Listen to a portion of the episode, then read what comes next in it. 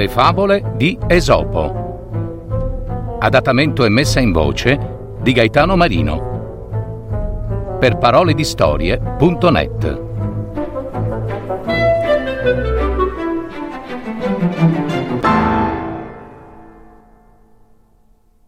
Il cane e le conchiglie.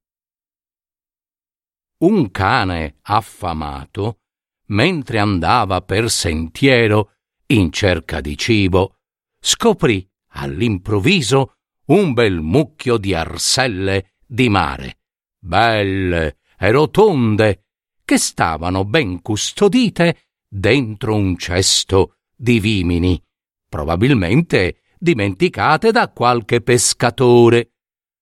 Meraviglia di fortuna! A cosa vedono i miei occhi?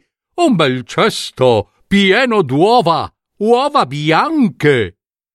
Il cane si guardò in giro per scoprire se ci fosse qualcuno, ma non vide nessuno.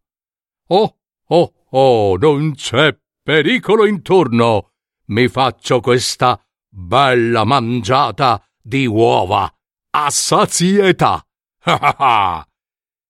Quel povero cane affamato tanto era digiuno che aveva scambiato quelle arselle di mare per delle succulente uova. Spalancò le fauci e ingurgitò quasi tutte le arselle e senza masticare.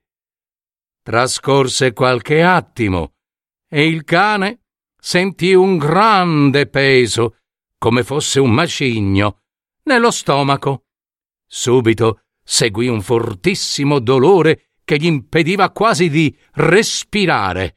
Eh, eh, eh, me, me, lo, me lo merito! Oh, oh, sciocco cane che sono!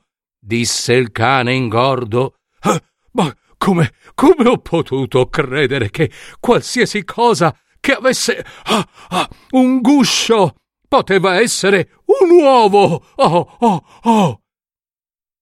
La favola insegna che agire senza riflettere porta solo guai.